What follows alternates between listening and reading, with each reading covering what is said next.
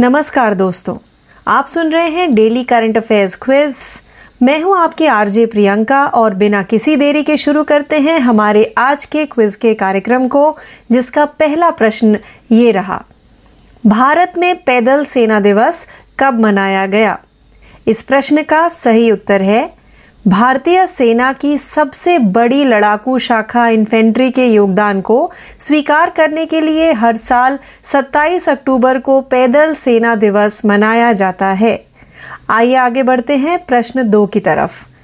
निम्नलिखित में से किसे विचार की स्वतंत्रता के लिए दो हज़ार बाईस का सखारोव पुरस्कार मिला है?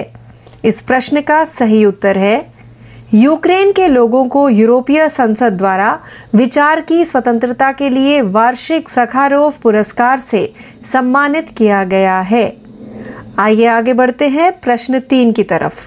निम्नलिखित में से किस राज्य को हाल ही में सौ प्रतिशत हर घर जल राज्य घोषित किया गया था? इस प्रश्न का सही उत्तर है गुजरात को हाल ही में सौ प्रतिशत हर घर जल राज्य के रूप में घोषित किया गया था। हर घर जल के लक्ष्यों को शत प्रतिशत पाने पर पीएम मोदी ने गुजरात के लोगों के उत्साह की प्रशंसा की। आइए आगे बढ़ते हैं हमारे चौथे प्रश्न की तरफ। प्लेन लैंग्वेज एक्ट निम्नलिखित में से किस देश द्वारा पारित किया गया था? इस प्रश्न का सही उत्तर है न्यूजीलैंड ने प्लेन लैंग्वेज एक्ट पारित किया है, जिसके लिए नौकरशाहों को जनता के साथ संवाद करते समय सरल, आसानी से समझी जाने वाली भाषा का उपयोग करने की आवश्यकता होती है। आइए बढ़ते हैं प्रश्न पाँच की तरफ। निम्नलिखित में से किस राज्य या केंद्र शासित प्रदेश के मिनिकॉय थुंडी बीच और कदमत बीच को ब्लू फ्लैग प्रमाणन से सम्मानित किया गया? इस प्रश्न का सही उत्तर है लक्षद्वीप के समुद्र तटों मिनिकॉय थुंडी बीच और कदमत बीच को विश्व स्तर पर मान्यता प्राप्त और प्रतिष्ठित अंतर्राष्ट्रीय इकोलेबल ब्लू फ्लैग प्रमाणन प्रदान किया गया था। आइए आगे बढ़ते हैं प्रश्न छः की तरफ। निम्नलिखित में से किस देश में सी ओ पी सत्ताईस जलवायु पर संयुक्त राष्ट्र की सत्ताईसवीं वार्षिक बैठक आयोजित की जाएगी? इस प्रश्न का सही उत्तर है जलवायु पर संयुक्त राष्ट्र की सत्ताईसवीं वार्षिक बैठक सी ओ पी सत्ताईस पार्टियों का सम्मेलन छह से अठारह नवंबर तक मिस्र के शर्म अल शेख में होगी। आइए आगे बढ़ते हैं हमारे सातवें प्रश्न की तरफ। F I H pro league दो हज़ार बाईस दो हज़ार तेईस के लिए भारतीय हॉकी टीम के कप्तान के रूप में किसे नामित किया गया था? इस प्रश्न का सही उत्तर है हॉकी इंडिया ने भुवनेश्वर, ओडिशा में आयोजित F I H hockey pro league दो हज़ार बाईस दो हज़ार तेईस के लिए बाईस सदस्यीय भारतीय पुरुष हॉकी टीम के कप्तान के रूप में हरमनप्रीत सिंह को नामित किया है। आइए आगे बढ़ते हैं प्रश्न आठ की तरफ। वैश्विक गरिमा दिवस दो हज़ार बाईस कब मनाया गया? इस प्रश्न का सही उत्तर है हर साल अक्टूबर के तीसरे बुधवार को वैश्विक गरिमा दिवस मनाया जाता है। इस वर्ष वैश्विक गरिमा दिवस उन्नीस अक्टूबर को मनाया गया। आइए आगे बढ़ते हैं प्रश्न नौ की तरफ। निम्नलिखित में से किस राज्य में प्रधानमंत्री नरेंद्र मोदी ने mission school of excellence launch किया है? इस प्रश्न का सही उत्तर है प्रधानमंत्री नरेंद्र मोदी ने हाल ही में गुजरात के त्रिमंदिर में मिशन स्कूल ऑफ एक्सेलेंस का शुभारंभ किया है। आइए आगे बढ़ते हैं हमारे दसवें व अंतिम प्रश्न की तरफ। डैश को भारत व्यापार संवर्धन संगठन आई टी पी ओ के अध्यक्ष और प्रबंध निदेशक के रूप में नामित किया गया था। इस प्रश्न का सही उत्तर है पूर्व नागरिक उड्डयन सचिव प्रदीप सिंह खरोला को भारत व्यापार संवर्धन संगठन आई टी पी ओ के अध्यक्ष और प्रबंध निदेशक के रूप में नियुक्त किया गया था। तो इस प्रश्न के साथ ही हमारा आज का डेली करंट अफेयर्स क्विज कार्यक्रम यही समाप्त होता है। ज्यादा जानकारी के लिए जुड़े रहिए। मैं आपकी आरजे प्रियंका आपसे विदा लेती हूँ। धन्यवाद। Hello friends, this is Tejal welcoming all of you to the two days daily current affairs updates in English. Let's move towards our first update. In line with the two countries' growing strategic cooperation, the Indian and U S militaries conducted a three-day joint humanitarian assistance exercise in Visakhapatnam. The first exercise, also based out of Visakhapatnam, took place over the course of nine days in November two thousand nineteen and featured more than five hundred U S Marines and sailors and approximately twelve hundred Indian sailors, soldiers and airmen. Tiger Triumph marked the third time in two thousand twenty-two that the Indian and U S militaries have worked together in Visakhapatnam. Our next update is the biennial exhibition cum conference of the Indian wind industry. Windergy's next edition will be held in Chennai between October fourth and sixth of next year.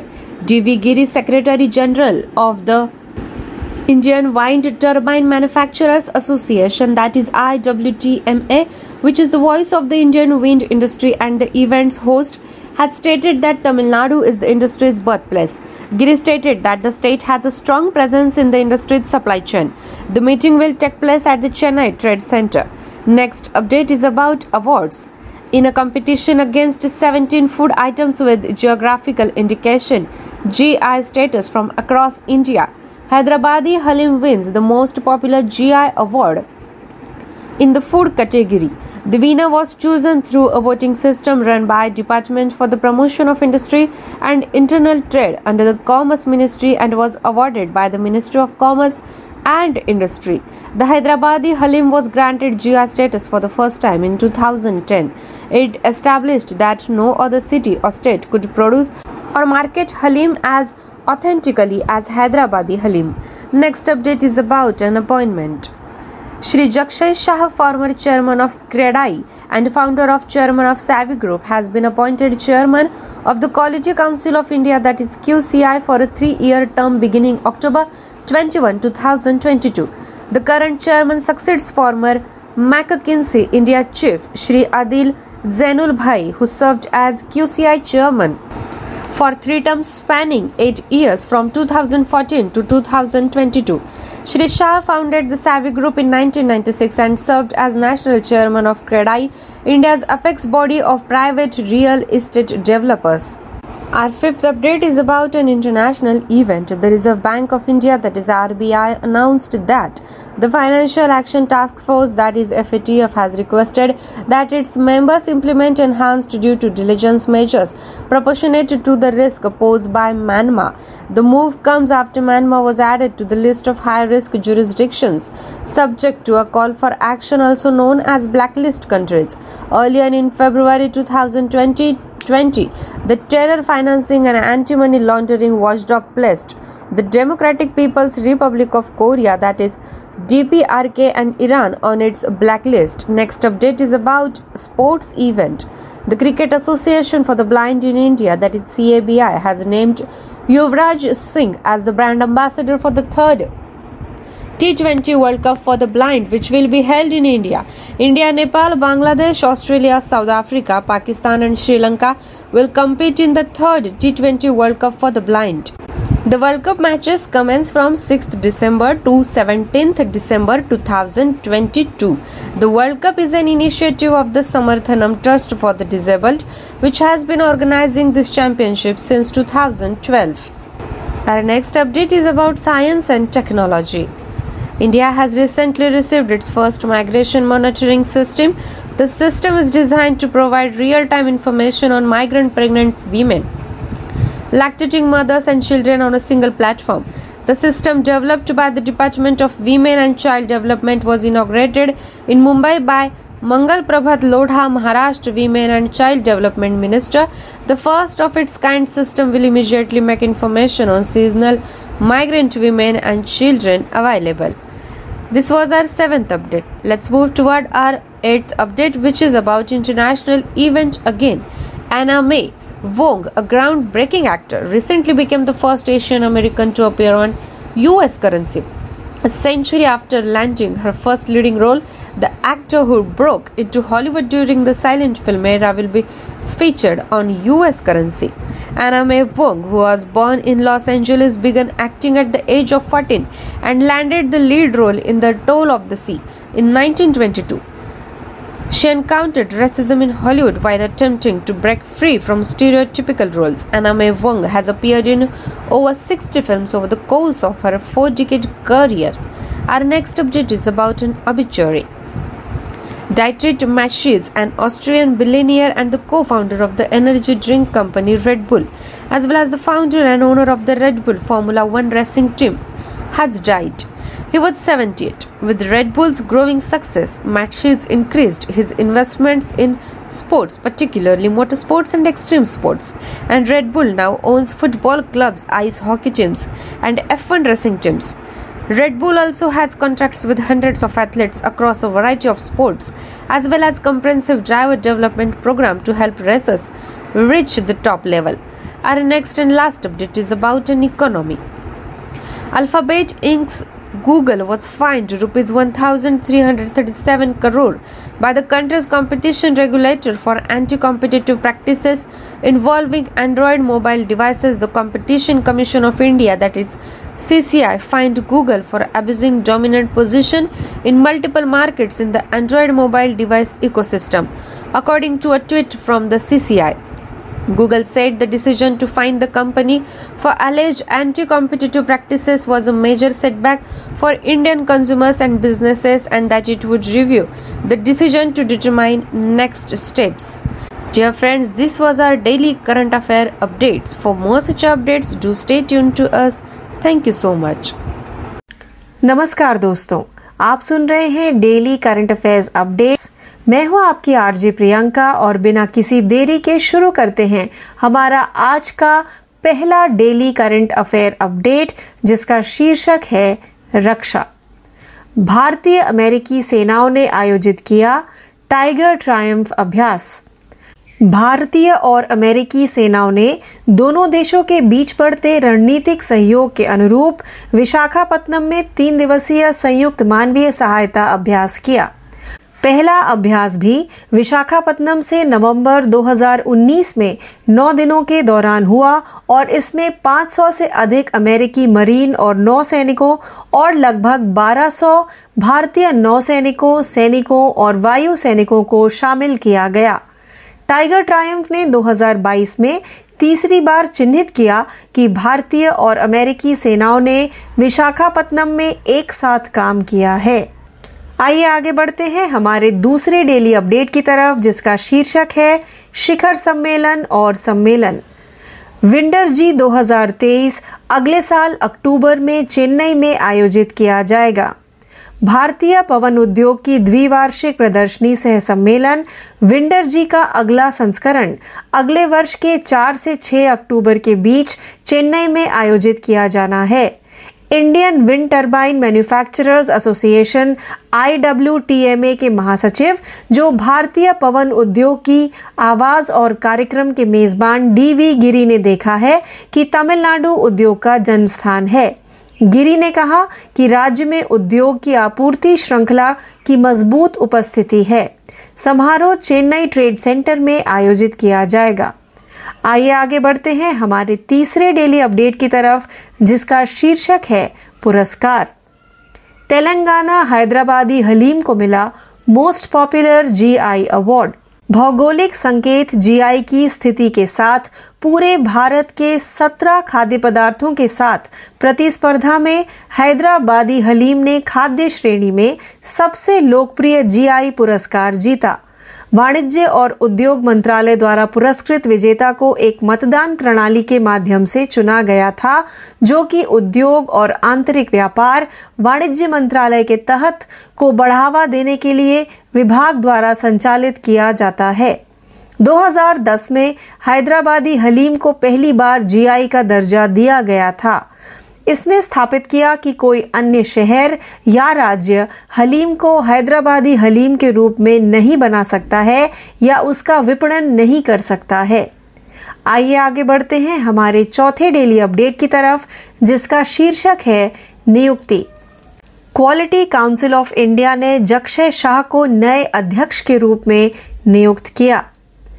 CREDAI के पूर्व अध्यक्ष और SEBI group के संस्थापक अध्यक्ष श्री जक्षय शाह को इक्कीस अक्टूबर दो हज़ार बाईस से प्रभावी तीन साल की अवधि के लिए quality council of India QCI के अध्यक्ष के रूप में नियुक्त किया गया है। जक्षय शाह वर्तमान अध्यक्ष मैकेंसे इंडिया के पूर्व प्रमुख श्री आदिल जैनुल भाई, जिन्होंने दो हज़ार चौदह से दो हज़ार बाईस तक आठ वर्षों की अवधि के लिए तीन कार्यकालों के माध्यम से क्यूसीआई के अध्यक्ष के रूप में कार्य किया, का स्थान लेंगे। श्री शाह ने उन्नीस सौ छियानवे में सेबी ग्रुप की स्थापना की और भारत में निजी रियल एस्टेट डेवलपर्स के शीर्ष निकाय क्रेडाई के राष्ट्रीय अध्यक्ष का पदभार संभाला। आइए आगे बढ़ते हैं हमारे पांचवें डेली अपडेट की तरफ, जिसका शीर्षक है अंतरराष्ट्रीय। एफ ए टी एफ ने म्यांमार को ब्लैकलिस्ट किया। भारतीय reserve bank R B I ने घोषणा की है कि financial action task force F A T F ने अपने सदस्यों के म्यांमार से उत्पन्न होने वाले जोखिम के अनुपात में बढ़े हुए उचित परिश्रम उपायों को लागू करने का आह्वान किया है। यह कदम म्यांमार को कार्रवाई के लिए उच्च जोखिम वाले क्षेत्राधिकार श्रेणी में रखे जाने के बाद आया है, जिसे आमतौर पर ब्लैकलिस्ट देशों के रूप में जाना जाता है। इससे पहले फरवरी दो हज़ार बीस में democratic people's Republic of Korea D P R K और ईरान को टेरर फंडिंग और मनी लॉन्ड्रिंग रोधी निगरानी द्वारा ब्लैकलिस्ट में डाल दिया गया था। आइए आगे बढ़ते हैं हमारे छठवें डेली अपडेट की तरफ, जिसका शीर्षक है खेल। नेत्रहीनों के लिए टी ट्वेंटी विश्व कप के ब्रांड एम्बेसडर बने पूर्व क्रिकेटर युवराज सिंह। भारतीय नेत्रहीन क्रिकेट संघ सी ए बी आई ने भारत में होने वाली नेत्रहीनों के लिए तीसरे टी ट्वेंटी विश्व कप के लिए पूर्व भारतीय क्रिकेटर युवराज सिंह को ब्रांड एम्बेसडर घोषित किया है। नेत्रहीनों के लिए तीसरे टी ट्वेंटी विश्व कप में भाग लेने वाले देश भारत, नेपाल, बांग्लादेश, ऑस्ट्रेलिया, दक्षिण अफ्रीका, पाकिस्तान और श्रीलंका हैं। विश्व कप के मैच छह दिसंबर से सत्रह दिसंबर दो हज़ार बाईस तक आयोजित होंगे। विश्व कप दिव्यांगों के लिए समर्थ नाम ट्रस्ट की एक पहल है, जो दो हज़ार बारह से इस चैंपियनशिप का आयोजन कर रहा है। आइए आगे बढ़ते हैं हमारे सातवें डेली अपडेट की तरफ, जिसका शीर्षक है विज्ञान और प्रौद्योगिकी। भारत की पहली माइग्रेशन मॉनिटरिंग सिस्टम का मुंबई में उद्घाटन। भारत को हाल ही में अपना पहला माइग्रेशन मॉनिटरिंग सिस्टम मिला है। इस प्रणाली का उद्देश्य प्रवासी गर्भवती महिलाओं, स्तनपान कराने वाली माताओं और बच्चों के बारे में तत्काल एक ही प्रणाली पर नवीनतम जानकारी प्रदान करना है। महिला एवं बाल विकास विभाग द्वारा विकसित इस प्रणाली का उद्घाटन मुंबई में महाराष्ट्र के महिला एवं बाल विकास मंत्री मंगल प्रभात लोढ़ा ने किया। अपनी तरह की पहली प्रणाली मौसमी प्रवासी महिलाओं और बच्चों की जानकारी तुरंत उपलब्ध कराएगी। आइए आगे बढ़ते हैं हमारे आठवें डेली अपडेट की तरफ, जिसका शीर्षक है अंतरराष्ट्रीय। एना मे वोंग अमेरिकी मुद्रा पर प्रदर्शित होने वाली पहली एशियाई अमेरिकी बनी। अभूतपूर्व अभिनेत्री अन्ना मे वोंग हाल ही में अमेरिकी मुद्रा पर प्रदर्शित होने वाली पहली एशियाई अमेरिकी बन गई हैं। मूक फिल्म युग के दौरान हॉलीवुड में प्रवेश करने वाली अभिनेत्री को अपनी पहली प्रमुख भूमिका निभाने के एक सदी बाद अमेरिकी मुद्रा में दिखाया जाएगा। लॉस एंजलिस में जन्मी अन्ना मे वोंग ने चौदह साल की उम्र में अभिनय करना शुरू किया और उन्नीस सौ बाईस में the toll of the C में मुख्य भूमिका निभाई। उन्हें रूढ़िवादी भूमिकाओं से टूटने के लिए संघर्ष करते हुए हॉलीवुड में नस्लवाद का सामना करना पड़ा। अन्ना मे वोंग चार दशकों के करियर में साठ से अधिक फिल्मों में काम किया। आइए आगे बढ़ते हैं हमारे नौवें डेली अपडेट की तरफ, जिसका शीर्षक है निधन। रेड बुल फॉर्मूला वन के मालिक डाइटरिच मार्टिशिट्स का अठहत्तर साल की उम्र में निधन। Energy drink company red boule के सह संस्थापक और red boule Formula One racing team के संस्थापक और मालिक ऑस्ट्रियाई अरबपति डाइटरिच मार्टिशिट्स का निधन हो गया है। वह अठहत्तर वर्ष के थे। रेडबुल की बढ़ती सफलता के साथ मार्टेशिट्स ने खेल, विशेष रूप से मोटर स्पोर्ट्स और एक्सट्रीम खेलों में अपने निवेश का काफी विस्तार किया और रेडबुल अब फुटबॉल क्लब, आइस हॉकी टीमों और एफ वन रेसिंग टीमों का संचालन करता है। रेडबुल के पास विभिन्न खेलों में सैकड़ों एथलीटों के साथ अनुबंध भी है और रेसर्स को शीर्ष स्तर पर लाने के लिए एक गहरा विकास कार्यक्रम है। आइए आगे बढ़ते हैं हमारे दसवें व अंतिम डेली अपडेट की तरफ, जिसका शीर्षक है अर्थव्यवस्था। अपनी स्थिति का दुरुपयोग करने के लिए भारत ने गूगल पर तेरह सौ सैंतीस करोड़ रुपए का जुर्माना लगाया। देश के प्रतिस्पर्धा नियामक ने एंड्रॉयड मोबाइल उपकरणों से संबंधित प्रतिस्पर्धा विरोधी प्रथाओं के लिए अल्फाबेट इंक के गूगल पर तेरह सौ सैंतीस करोड़ रुपए का जुर्माना लगाया है। भारतीय प्रतिस्पर्धा आयोग सी सी आई ने ट्वीट किया कि उसने एंड्रॉयड मोबाइल डिवाइस इकोसिस्टम में कई बाजारों में प्रमुख स्थिति का दुरुपयोग करने के लिए गूगल पर जुर्माना लगाया है।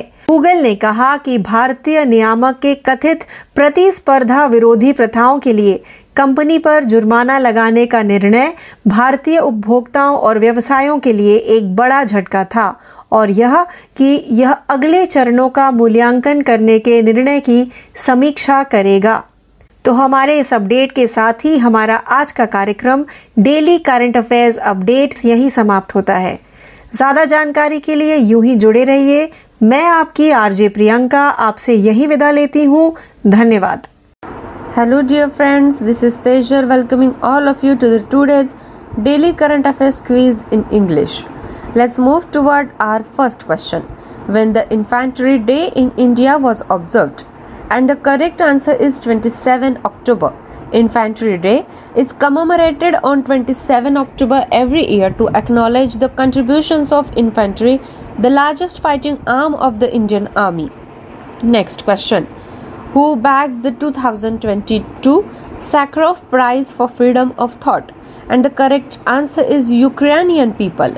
The people of Ukraine have been awarded annual Sakharov Prize for Freedom of Thought by the European Parliament. Next question. Which state was recently declared as one hundred percent Har Ghar Jal state? And the correct answer is Gujarat. Gujarat was recently declared as one hundred percent Har Ghar Jal state. On the one hundred percent completion of Har Ghar Jal, P M Modi praised the enthusiasm of the people of Gujarat. Next question. The Plain Language Act was passed by which country? Correct answer is New Zealand. New Zealand has passed the Plain Language Bill that requires bureaucrats to use simple, easily understood language while communicating with public. Next question. Minikoy Thundi Beach and Kadmat Beach of which state or U T was awarded the Blue Flag certification? Correct answer is Lakshadweep. The globally recognized and coveted international eco-label Blue Flag has been accorded to two new beaches, Minikoy Thundi Beach and Kadmat Beach, both in Lakshadweep. Our sixth question is, in which country C O P twenty-seven, the twenty-seventh annual United Nations meeting on climate will be held? Correct answer is Egypt. The twenty-seventh annual United Nations meeting on climate C O P twenty-seven, that is Conference of Paris, will take place in Sharm El Sheikh, Egypt from sixth to eighteenth November. Next question is, for F I H Pro League twenty twenty-two to twenty twenty-three, who was named as the captain of the Indian hockey team? Correct answer is Harmanpreet Singh. Hockey India has named Harmanpreet Singh as the captain of the twenty-two member Indian men's hockey team for F I H Hockey Pro League twenty twenty-two to twenty twenty-three held in Bhubaneswar, Odisha. Eighth question is, when the Global Dignity Day twenty twenty-two was observed? Correct answer is nineteenth of October. Every year on the third Wednesday of October, the Global Dignity Day is observed. This year, Global Dignity Day was observed on October nineteenth. Next question is, in which state Prime Minister Narendra Modi has launched Mission Schools of Excellence? Correct answer is Gujarat. Prime Minister Narendra Modi has recently launched Mission Schools of Excellence at Trimandir, Gujarat. Our next question is, who was named as the chairman and managing director of the Indian Trade Promotion Organization, that is I T P O? Correct answer is Pradeep Kharola.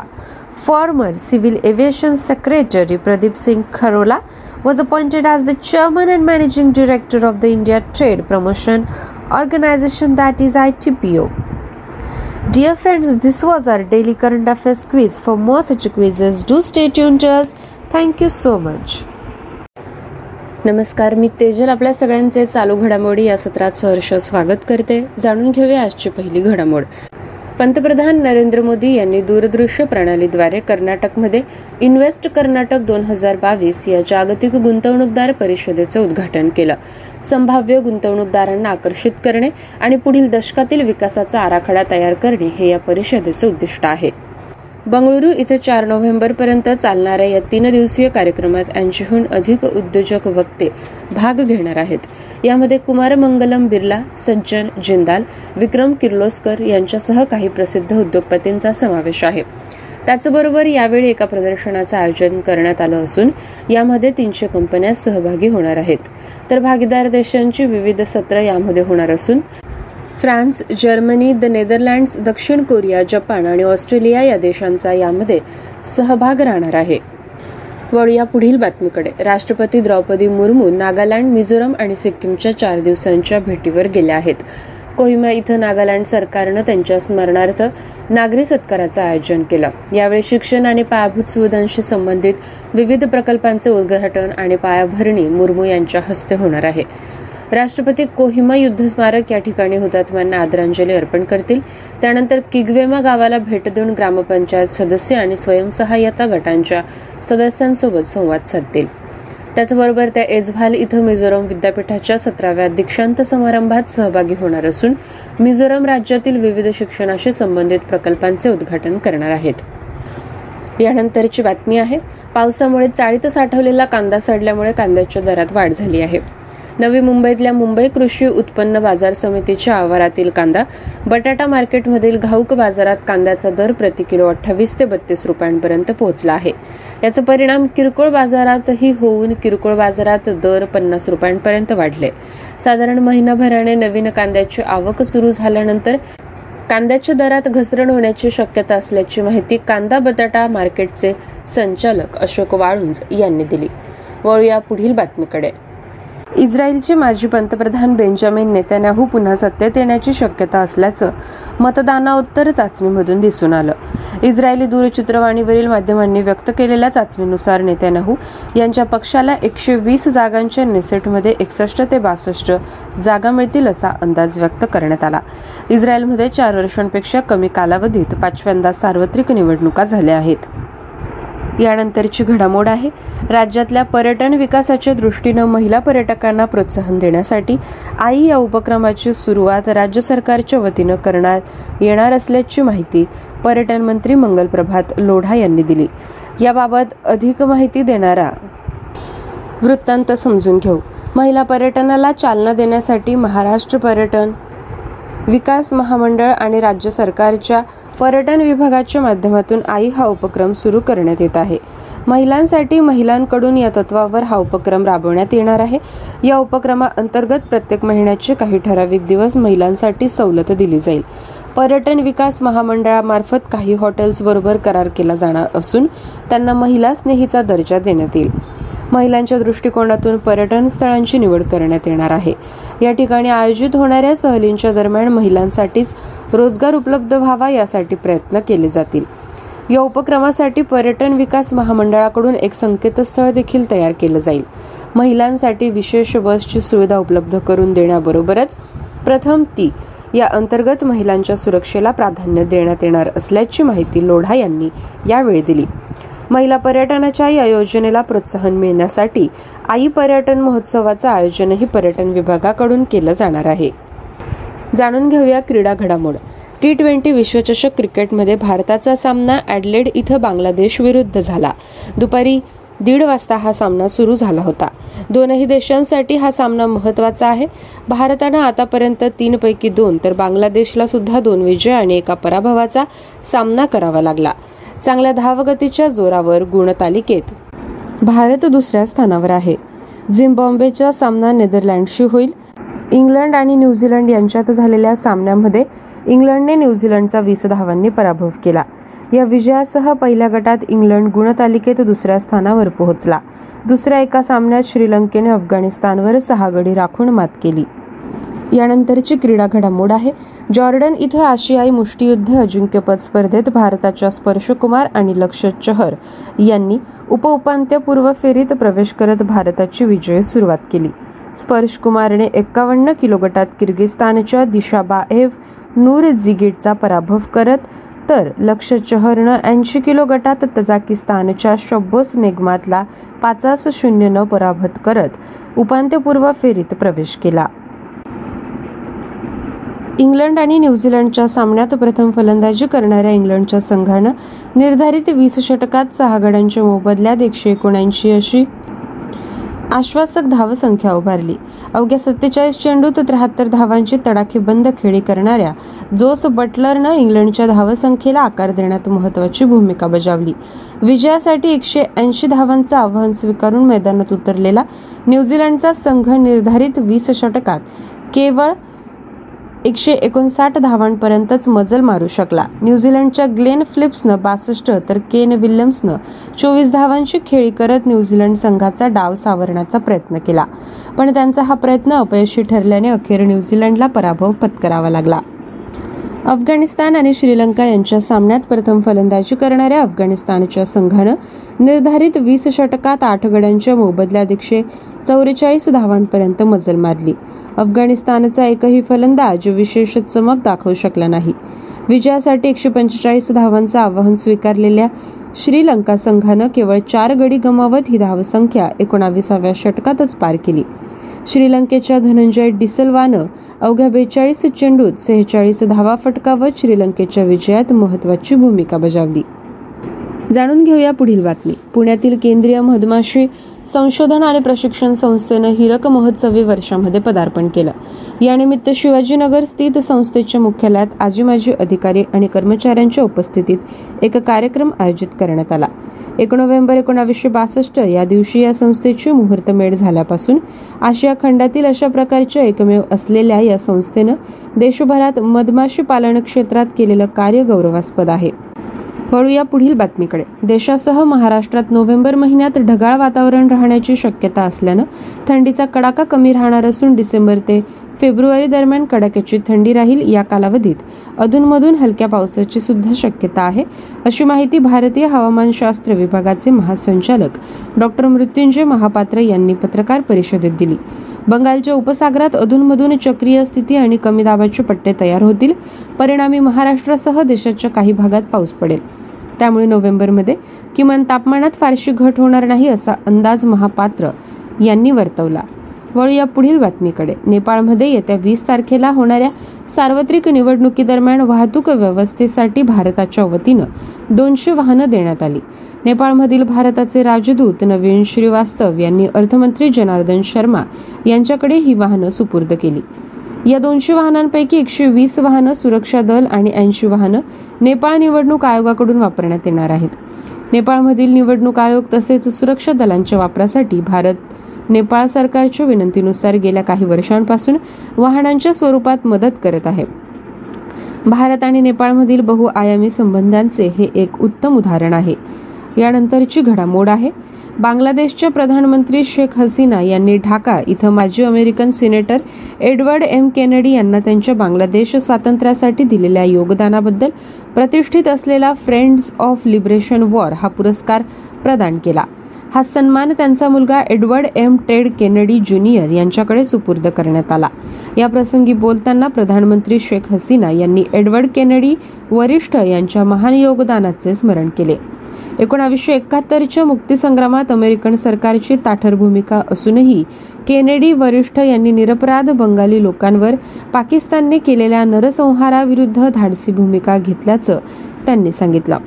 तसंच पाकिस्तानला शस्त्रास्त्र पुरवण्याच्या American सरकारच्या धोरणाला Kennedy वरिष्ठ यांनी केलेल्या तीव्र विरोधाची आठवण करून दिली. यावेळी बोलताना हसीना म्हणाल्या की केनेडींनी युद्ध संपेपर्यंत पाकिस्तानला अमेरिकेची लष्करी आणि आर्थिक मदत रोखण्यासाठी कठोर परिश्रम केले. केनेडी यांनी पश्चिम बंगालमधील निर्वासित शिबिरांना सुद्धा भेट दिल्याची आठवण त्यांनी दिली. यानंतर वळूया पुढील बातमीकडे. लॉस एंजेलिस येथे आयोजित सॅटर्न अवॉर्ड्स दोन हजार बावीस मध्ये बेस्ट इंटरनॅशनल फिल्म हा बहुमान आर आर आर या चित्रपटाला मिळाला. आर आर आर हा एक पिरियडिक ड्रामा आहे ज्यात ज्युनियर एन टी आर आणि रामचरण समांतर लीड्स आहेत. जगभरातील बॉक्स ऑफिसवर जवळपास रुपये बाराशे कोटींची कमाई करणाऱ्या आर आर आरने पहिला मोठा आंतरराष्ट्रीय सन्मान मिळवला आहे. यानंतरची बातमी आहे. भारतीय शास्त्रज्ञांनी एक स्वदेशी ओव्हर हाऊसवर मॅग्नोमीटर विकसित केला, जो जगभरातील सर्व चुंबकीय वेधशाळांमध्ये मोठ्या प्रमाणावर वापरला जाणारा सर्वात अचूक मॅग्नोमीटर आहे. विज्ञान आणि तंत्रज्ञान मंत्रालयाच्या म्हणण्यानुसार ओव्हर हाऊसर मॅग्नोमीटर सॅम्पलिंगची किंमत कमी करण्याचा हा मार्ग असेल. वळूया पुढील बातमीकडे. पेट्रोलियम आणि नैसर्गिक वायू तसेच गृहनिर्माण आणि शहरी व्यवहार मंत्री भारत सरकार हरदीप सिंग पुरी यांनी Delhi university celebrating hundred glorious years नावाचे पुस्तक लिहिले. हे पुस्तक रूपा पब्लिकेशन इंडियाने प्रकाशित केले. भारतीय अभिनेते अमिताभ बच्चन यांनी पुस्तकाचे अग्रलेख लिहिले. हे पुस्तक विद्यापीठातील सर्वात प्रतिष्ठित माजी विद्यार्थी आणि पंधरा योगदानकर्त्यांच्या प्राध्यापकांच्या दृष्टिकोनावर प्रकाश टाकते. यानंतरची बातमी आहे. सॅमसंग इलेक्ट्रॉनिक्स कंपनीने अधिकृतपणे ली जियांग यांची कार्यकारी अध्यक्ष म्हणून नियुक्ती केली. दक्षिण कोरियाच्या सर्वात मोठ्या व्यवसायात त्यांनी दीर्घकाळ निभावलेल्या सर्वसमावेशक नेतृत्व भूमिकेला औपचारिकता यातून मिळाली. चोपन्न वर्षीय ली हे दोन हजार बारा पासून दक्षिण कोरियातील सर्वात मोठ्या व्यावसायिक समूहाचे मुकुटरत्न सॅमसंग इलेक्ट्रॉनिक्सचे उपाध्यक्ष आहेत. सॅमसंगची स्थापना तेरा जानेवारी एकोणावीसशे एकोणसत्तर रोजी झाली. सॅमसंगचे संस्थापक आहे ली बायंग चुल. सॅमसंगचे मुख्यालय आहे सुवॉन्सी, दक्षिण कोरिया येथे. यानंतरची बातमी आहे. International union of geological sciences I U G S युनेस्कोच्या सर्वात मोठ्या वैज्ञानिक संस्थांपैकी एक मेघालयच्या पूर्व खासी हिल्स जिल्ह्यात स्थित मावलूम गुहेला पहिल्या शंभर आय यू जी एस भौगोलिक वारसा स्थळांपैकी एक म्हणून मान्यता देण्यात आली.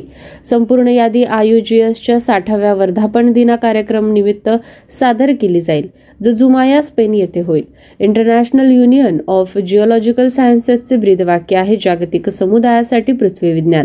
आय यू जी एस ही संस्था पालक संस्था म्हणून इंटरनॅशनल सायन्स कौन्सिलकडे पाहते. या संस्थेचे मुख्यालय पॅरिस, फ्रान्स, बीजिंग, चीन येथे आहे. आंतरराष्ट्रीय विज्ञान परिषदेचे मुख्यालय पॅरिस, फ्रान्स येथे आहे. आंतरराष्ट्रीय विज्ञान परिषदेची स्थापना चार जुलै दोन हजार अठरा रोजी झाली होती.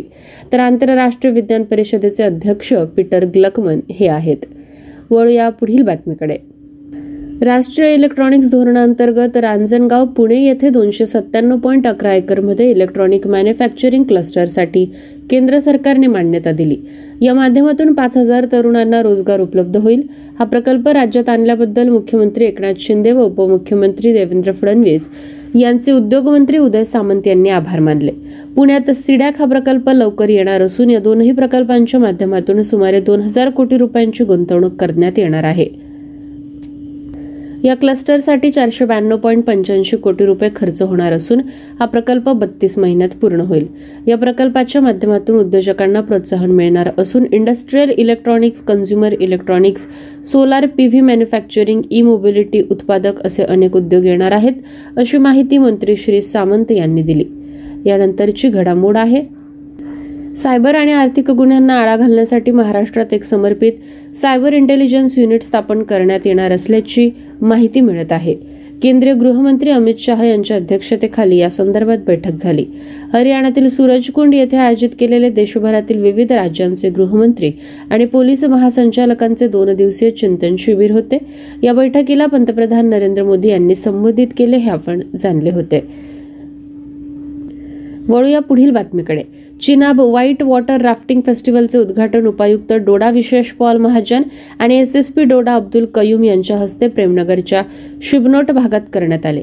चिनाब व्हाईट वॉटर राफ्टिंग फेस्टिवलचा उद्देश डोडा जिल्ह्यात वर्षभरात साहसी पर्यटनाला चालना देण्याचा आहे. जिल्हा प्रशासनाने back to village phase four अंतर्गत Chenab white water rafting festival सुरू करण्यात आला. या महोत्सवाला जिल्ह्यातील लोकांचा उत्स्फूर्त प्रतिसाद लाभला असून या कार्यक्रमाला हजारहून अधिक लोकांनी हजेरी लावली. सुमारे दोन हजार लोकांनी या कार्यक्रमात सहभाग घेतला. वळूया पुढील बातमीकडे. ब्राझीलच्या निवडणूक प्राधिकरणाने सांगितले की डाव्या वर्कर्स पार्टीच्या लुईज इन्सिओ लुला दा सिल्वा यांनी विद्यमान राष्ट्राध्यक्ष जेर बोल्सोनारो यांचा पराभव करून देशाचे पुढील राष्ट्राध्यक्ष बनण्याचा मान मिळवला. रन ऑफ व्होटमध्ये अठ्ठ्याण्णव पॉईंट आठ टक्के मतांसह दा सिल्वा यांना पन्नास पॉईंट आठ टक्के आणि बोल्सोनारो यांना एकोणपन्नास पॉईंट दोन टक्के मते मिळाली. ब्राझीलची राजधानी ब्राझिलिया आहे तर ब्राझीलचे चलन ब्राझिलियन रियाल आहे. वळूया पुढील बातमीकडे. भारतीय परराष्ट्र सेवेचे अधिकारी डॉक्टर राजेश रंजन यांची पश्चिम आफ्रिकन राष्ट्र कोटेडी आयव्हरी कोस्ट येथे पुढील भारतीय राजदूत म्हणून नियुक्ती करण्यात आली. डॉक्टर राजेश रंजन हे सध्या बोत्सवाना प्रजासत्ताक भारताचे उच्चायुक्त म्हणून नियुक्त आहे. डॉक्टर रंजन यांनी अलाहाबाद विद्यापीठातून अर्थशास्त्र पब्लिक फायनान्समध्ये पीएचडीत पदवी घेतली. डॉक्टर राजेश रंजन हे परराष्ट्र मंत्रालयात पंधरा जुलै दोन हजार सोळा ते तेवीस मार्च दोन हजार अठरा मध्ये अमेरिका विभागाचे संचालक होते. यानंतरची घडामोड आहे. पश्चिम बंगाल सरकारच्या लक्ष्मी भंडार योजनेला महिला आणि बालविकास श्रेणीत स्कॉच पुरस्कार मिळाला. या सरकारने पंचवीस ते साठ वयोगटातील कुटुंबातील महिला प्रमुखाला आर्थिक सहाय्य देण्यासाठी ऑगस्ट दोन हजार एकवीस मध्ये ही योजना सुरू केली. दोन हजार तीन मध्ये स्थापित स्कॉच पुरस्कार सुशासन, सर्वसमावेशक वाढ, तंत्रज्ञान आणि अनुप्रयोगातील उत्कृष्टता, बदल व्यवस्थापन, कॉर्पोरेट नेतृत्व, कॉर्पोरेट गव्हर्नन्स, नागरिक सेवा वितरण, क्षमता निर्माण आणि सक्षमीकरणासाठी हा पुरस्कार दिला जातो. पश्चिम बंगालचे राज्यपाल आहेत ला गणेशन तर मुख्यमंत्री आहेत ममता बॅनर्जी. जाणून घेऊया आणखी काही क्रीडा बातमी. गतविजेत्या स्पेनने फिफा अंडर सतरा महिला विश्वचषक प्रथमच अंतिम फेरीत आलेल्या कोलंबियाच्या विरुद्ध जिंकला. फायनलच्या ब्याऐंशीव्या मिनिटाला कोलंबियाची बचावपटू आना मारिया गुझमन झापाटा यांनी केलेल्या स्वतःच्या गोलमुळे स्पेनने सामना जिंकला. पाटील स्पोर्ट्स स्टेडियमवर फिफा अंडर सतरा महिला विश्वचषक स्पर्धेचा अंतिम सामना स्पेन आणि कोलंबिया यांच्यात झाला. फिफा अंडर सतरा महिला विश्वचषकाच्या अंतिम फेरीत स्पेनने कोलंबियाविरुद्ध एकाच शून्यने विजय मिळवला. फिफा यू सतरा महिला विश्वचषक ही सतरा वर्षाखालील महिलांसाठी आंतरराष्ट्रीय असोसिएशन फुटबॉल स्पर्धा आहे. याचे आयोजक स्वतः फिफाच आहे. याची सुरुवात अकरा ऑक्टोबर रोजी झाली होती. अंतिम फेरी तीस ऑक्टोबर दोन हजार बावीस रोजी झाली. महिला विश्वचषक स्पर्धेचा यजमान देश यंदा भारत होता. यानंतरची अहवाल आणि निर्देशांक विषयक बातमी आहे. भारताचे संरक्षण मंत्रालय दोन पॉईंट ब्याण्णव दशलक्ष लोकांसह जगातील सर्वात मोठे नियोक्त आहे, ज्यामध्ये एकत्रित सक्रिय सेवा कर्मचारी, राखीव कर्मचारी, नागरी कर्मचारी यांचा समावेश आहे. स्टॅटिस्टा ही जर्मनीत आधारित खाजगी संस्था आहे जी जगभरातील विविध समस्यांबद्दल डेटा आणि आकडेवारी प्रदान करते. स्टॉकहोम इंटरनॅशनल पीस रिसर्च इन्स्टिट्यूटच्या मते दोन हजार एकवीस मध्ये पाच सर्वात जास्त खर्च करणारे युनायटेड स्टेट्स, चीन, भारत, युनायटेड किंगडम आणि रशिया होते. एकत्रितपणे त्यांचा बासष्ट टक्के खर्च होता. दोन हजार एकवीस मध्ये एकूण जागतिक लष्करी खर्च युनायटेड स्टेट डॉलर दोन हजार एकशे तेरा अब्जांवर पोहोचला.